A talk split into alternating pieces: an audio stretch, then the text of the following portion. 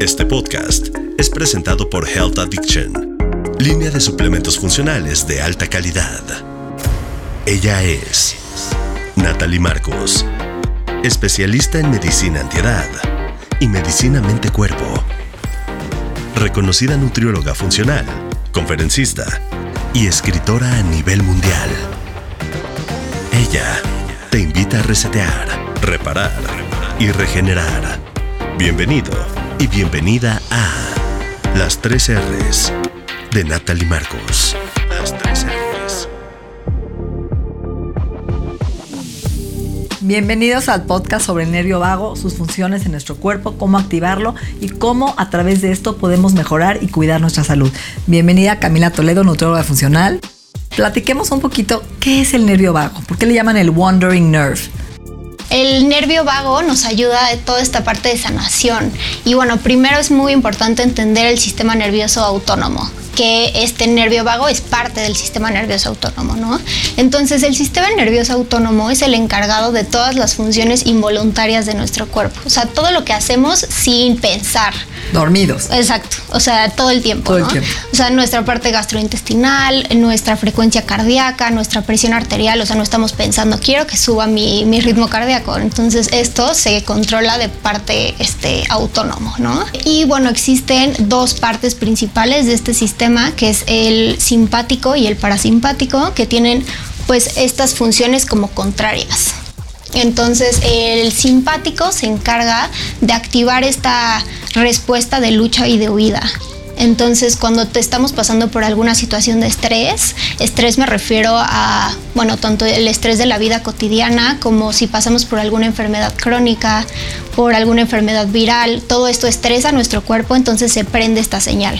Y en cambio el parasimpático es el encargado de llevar a nuestro cuerpo otra vez al estado de calma y de equilibrio. Entonces es muy importante que trabajen juntos. También esta parte que es una parte del sistema nervioso autónomo, súper importante, el sistema nervioso entérico, que es esta comunicación entre nuestro sistema nervioso y nuestro sistema gastrointestinal, que es a través de fibras nerviosas. Entonces todo lo que pensamos, todo lo que comemos, hay una relación ahí muy importante. El nervio vago es el nervio craneal más grande de nuestro cuerpo que conecta nuestro sistema nervioso con nuestro cerebro, ¿no? Que eso es importante. Aquí nos tiene.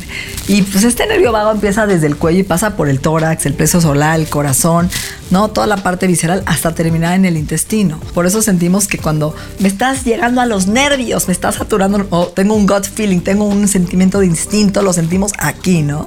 Principalmente. Ahora, ¿cómo sabemos que el nervio vago nos está dando guerra, que no, se, no está trabajando bien? ¿Qué enfermedades, qué síntomas?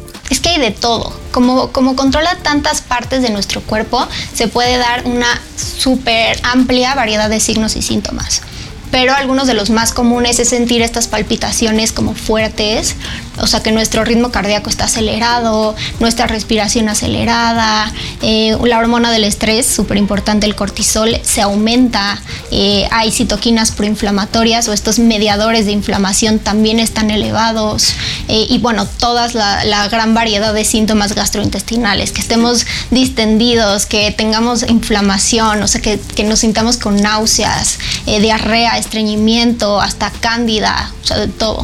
Sí, hasta vemos gente que se desmaya, que tiene, ¿no? Lo de disautonomía, que no está activando su nervio vago. Entonces, de alguna forma sabemos que hasta la migraña, tinnitus, ¿no? Depresión, pérdida de memoria, taquicardia, palpitación, arritmias, ¿no? Sudoraciones, entumecimiento y muchas enfermedades autoinmunes. Entonces, es importante eso que estás diciendo porque el nervio vago realmente va perdiendo su tono. Eso es importante. Si yo vivo en estrés crónico, este sistema simpático se cansa y dice, ya me cansé de vivir perseguido por un dinosaurio. Yo no sé si es mi mamá, si es el trabajo, si es una, una, infección crónica que ha desgastado ese tono y al perder el tono vagal, el parasimpático no entra a sanarme, no entra a calmarme.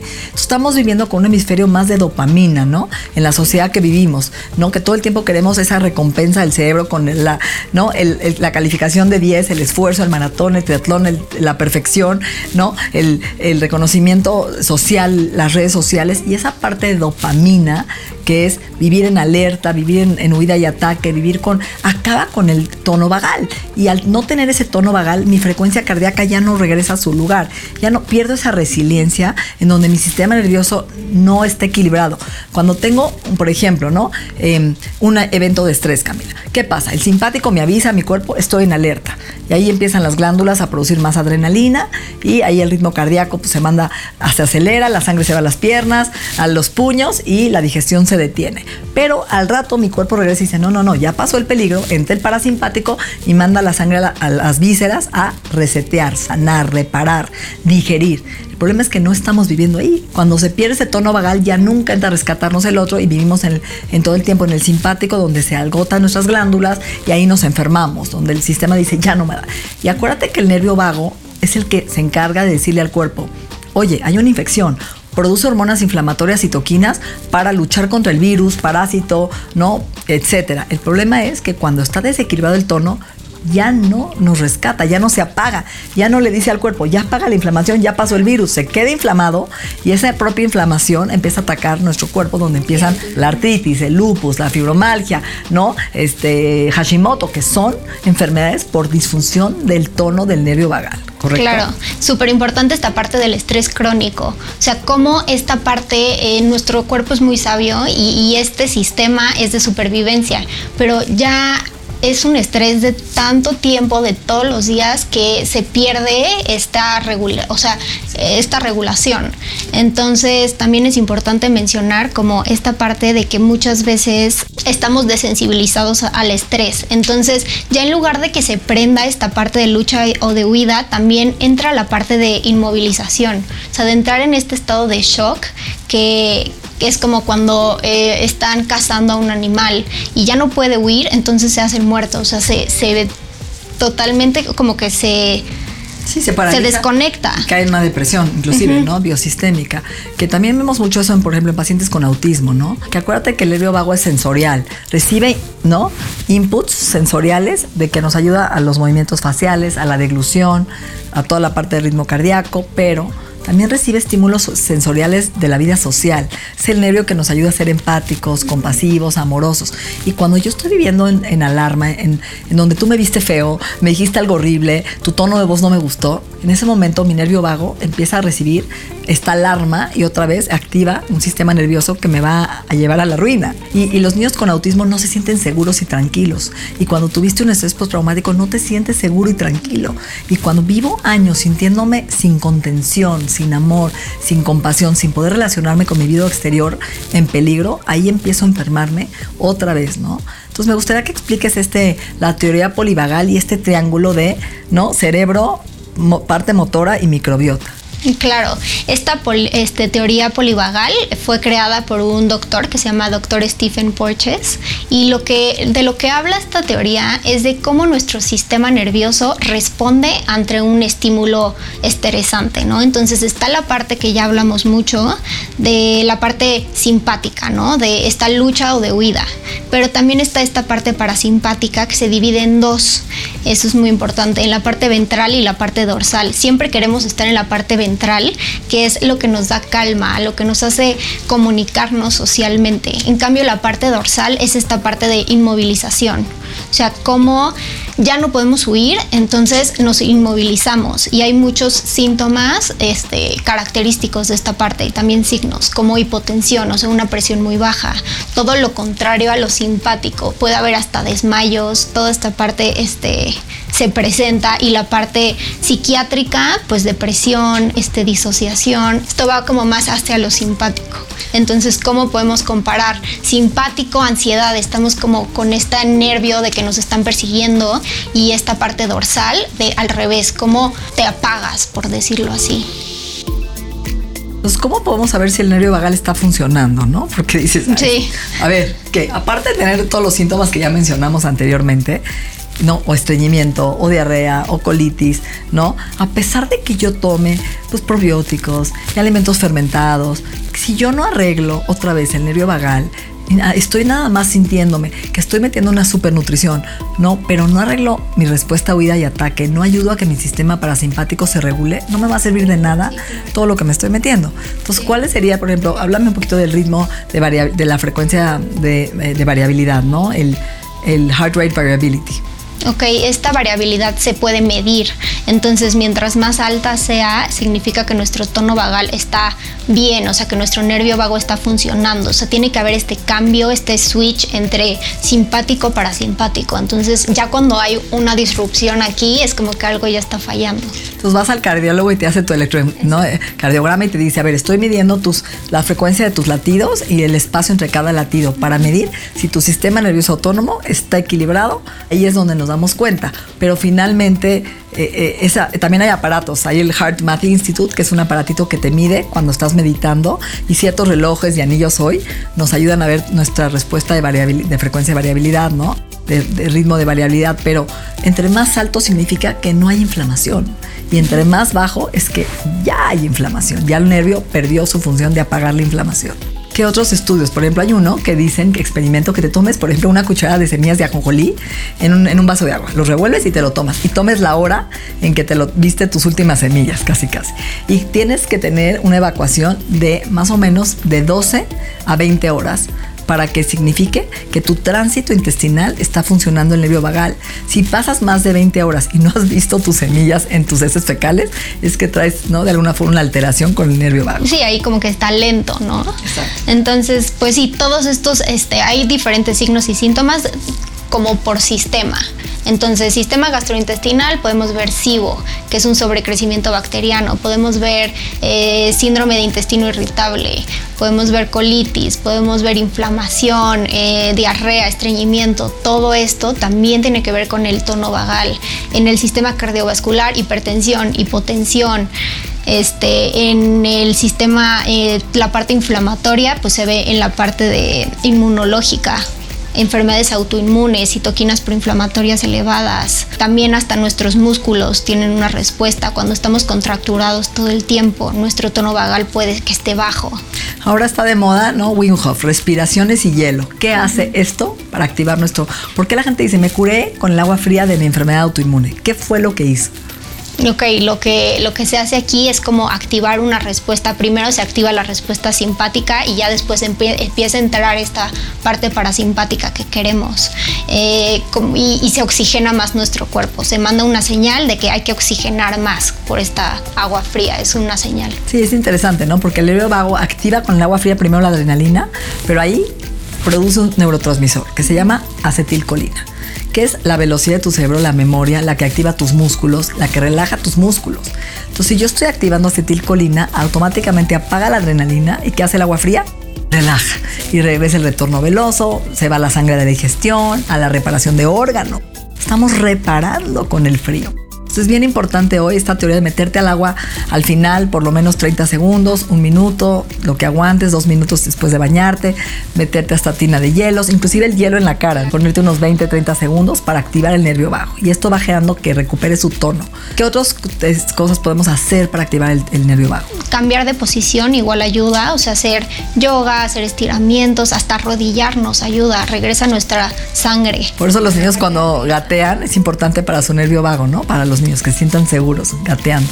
Sí, también reír activa todos estos músculos faciales, se activan otros pares craneales también y de forma indirecta se activa el, nervio vago. Cuando activamos diferentes pares craneales también ayuda este, a hacer contacto visual con otras personas. Cantar. Tener una comunicación, cantar, tararear, todo esto. Tararear, humming, mm, hacer caras en el espejo, ¿no? Mover estos músculos faciales.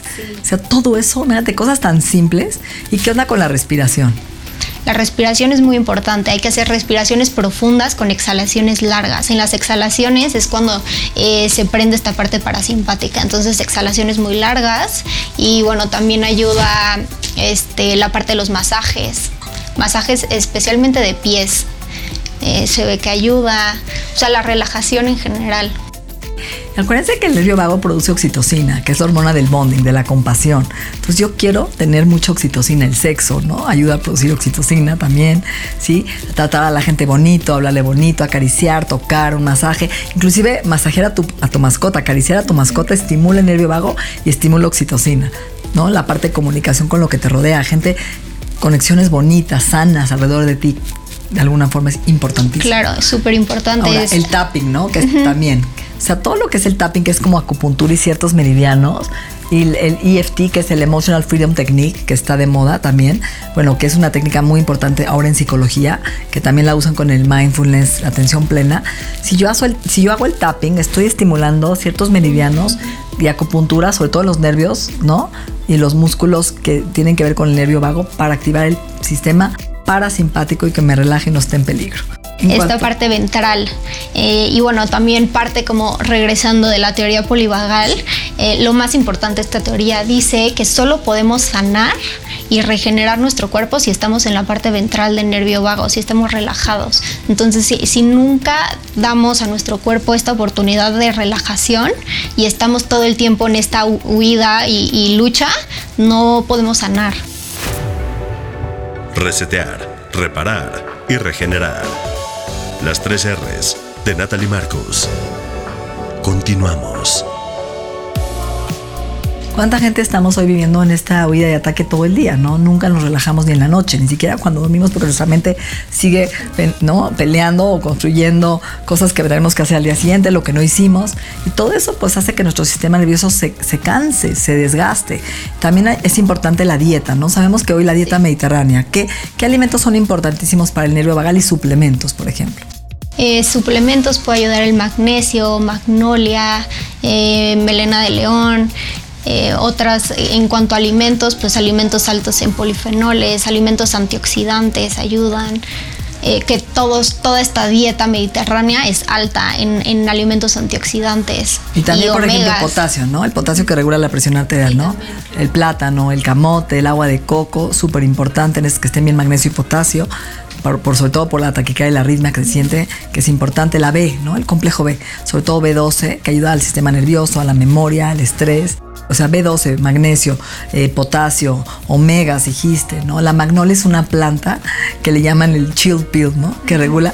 Digo, qué triste que tenemos que depender de ciertos suplementos porque no queremos que solo. Y no es así. Es, es un complemento, es, un complemento, es todo. sí. Es un todo. Es hacer tu dieta, desinflamarte.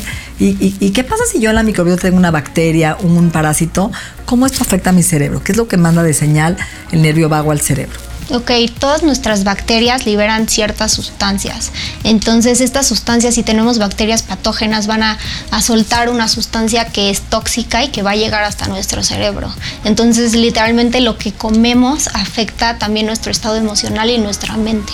O sea, el 80% de nuestros órganos se comunican a través del nervio vago al cerebro. Entonces, imagínate que traes un desequilibrio en la microbiota, que traes un intestino permeable, que traes un parásito, una bacteria, COVID. En ese momento el nervio vago le manda la señal al cerebro de que estamos en peligro. Y ahí es donde el cerebro empieza a inflamarse, y empieza a producir depresión, ansiedad, déficit de atención, ¿no? Que estoy en peligro por el intestino y viceversa.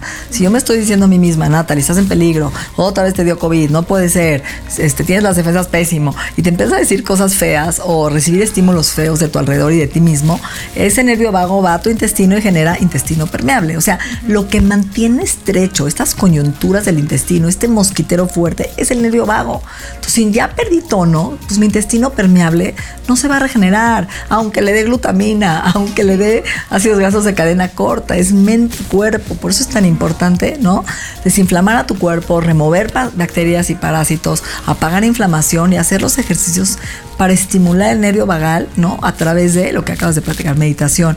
Hay otro muy importante que hacen los yogis, no sé si has visto que es como la respiración de taparse, de taparte la fosa nasal izquierda, tomar aire guardar y el otro lado, ¿no? y eso también son ejercicios que estimulan el nervio vago, que aumentan, mejoran el diafragma, que hacen que tu sistema nervioso se equilibre. O sea, hay mucha aromaterapia, sí, hay muchísimas muchísimos consejos o muchísimas formas de activar este nervio vago y es súper importante lo que dices, esta conexión bidireccional. No solamente es que nuestro nervio vago controla nuestro cuerpo, sino al revés. O sea, hay esta comunicación entre está pasando algo en el cuerpo, entonces estas fibras nerviosas avisan al nervio vago. Está pasando algo en la mente y, y, y estas fibras avisan al resto del cuerpo. Entonces siempre trabajar la parte física y mental es clave. Totalmente. Y creo que hay muchísimas formas de hacerlo. Ejercicio que te ayuda a relajarte, ¿no? Ejercicios más competitivos y meterle más estrés al cuerpo, ¿no? Ser gentil contigo, tratarte bien, hablarte bonito, ser compasivo contigo. Creo que todo eso ayuda. Hablarle bonito a los niños, por ejemplo, inclusive como agacharte a su nivel, hablar, abrazarlos, contenerlos, hablarles a sus ojos con un tono como le hablas a un niño. Todo eso relaja al niño, porque el niño también tiene que crecer un, un, sistema seguro y a salvo desde el embarazo para que tenga un, un sistema nervioso intacto sano. ¿Qué más, ¿Qué más te gustaría hablar de esto para terminar, no? Pues me gustaría hablar como de que hay, hay, que ser más conscientes de todo lo que nos está pasando en nuestra mente, en nuestro cuerpo. Entonces, empezar como a analizar todos estos signos y síntomas que, que comentamos ahorita en esta plática, ¿qué estoy presentando? O sea, lo más importante, ¿por qué estoy viviendo en un modo de supervivencia? O sea, ¿de qué estoy huyendo? Entonces, afrontar este, estas cosas, afrontar los, eh, los factores estresantes que puede ser, como habíamos comentado, un virus, una bacteria, una enfermedad crónica, el estrés cotidiano, todo lo que pensamos, nuestro cuerpo lo asume como que sí pasó. Entonces, si todo el tiempo estoy pensando en cosas negativas o en cosas que siento que me van a pasar, nuestro cuerpo lo percibe como si realmente haya pasado y un trauma, ¿no? Muchas veces la gente se queda paralizada en un trauma y nunca lo sana. Y ese estrés postraumático está afectando tu vida diaria, está generando una enfermedad autoinmune, un intestino permeable, una alergia, ¿no? Una migraña, hasta una convulsión. Yo veo gente que comió algo y se intoxicó y de repente convulsionó por este eje intestino-cerebro o porque su sistema nervioso quedó de alguna forma frágil, ¿no? Entonces yo creo que hay formas de sanarlo, hay que darle atención, hay que cambiar la forma de ver la medicina hoy. O sea, un doctor, un psicólogo, un fisioterapeuta, un nutriólogo que no está hablando hoy del nervio vago, de cómo es tu respuesta al sistema nervioso autónomo, por ejemplo, nosotros tenemos un aparato en Biniesta que es el ONAMED, ¿no? Que el ONAMED justamente mide tu pulso. ¿Y qué es lo que está midiendo tu sistema nervioso autónomo?